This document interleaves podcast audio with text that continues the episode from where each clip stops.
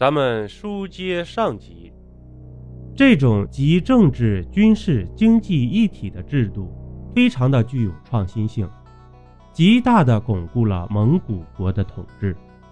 在军队上设立切薛者，成立切薛军，即是中央的禁卫军，也是一个行政中枢机构，建立起了一支更加具有凝聚力和动员效率的武装力量，同时也有效地遏制了旧氏族谋反。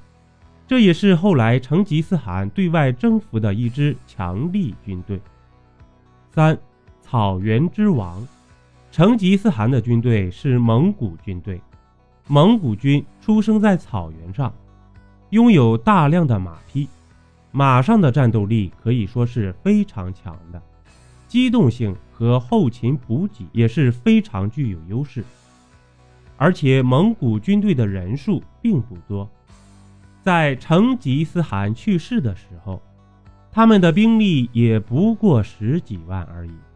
这也是让成吉思汗的军队流传了一段佳话：十几万人的军队就能够横贯欧洲大陆啊！也正是因为蒙古军队的兵力数量不多，蒙古军的单兵作战能力非常强悍。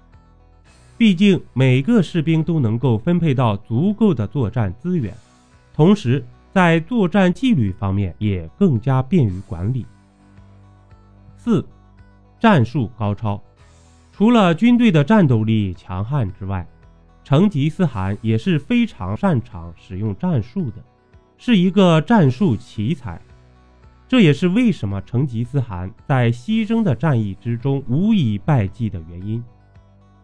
拿破仑曾经评价道：“成吉思汗入侵欧洲，绝对不是亚洲散沙的盲目移动。”拿破仑认为。这支军队是一支非常精明的军队。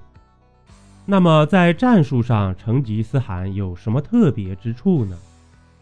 第一，屠城战术。蒙古军队打仗时，在攻下城池之后，屠城是非常常见的。在我们看来，这是一种非常不人道的做法。蒙古军只会留下少部分工匠帮助军队打造器械。城内的所有居民都会被杀光，就算是主动投降的城池，蒙古军也会选择屠城。蒙古军队的这种做法，一方面可以极大的打击敌军的士气，同时也为自己解决了后顾之忧。二，用战俘平民当肉盾，在军队之中，作为炮灰在最前线的，一般都是仆从军。但是蒙古军的仆从军质量都是非常高的。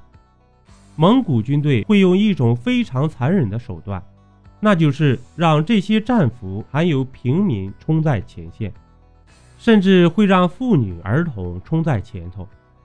这样做会让自身的军队伤亡大大减少，同时敌方军的战斗力也会降低。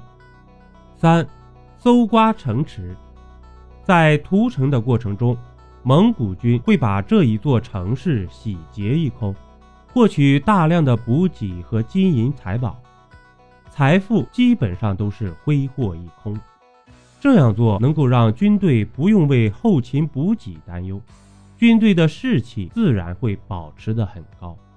蒙古军队之所以能够长途跋涉，在欧洲大陆上还能够保持战无不胜。确实，很大程度上依赖于这些战术。还有一件有意思的事情就是，蒙古军队在长途跋涉征战的过程中，需要赶着成群结队的羊群，这让他们能够不用担心后备补给，实在不够吃就抢一把。良好的战备是一个军队战力强盛的关键。主播像素星座。每天录音剪辑六个小时，实在是不容易啊！亲爱的小耳朵们，请不吝点赞，欢迎您订阅评论。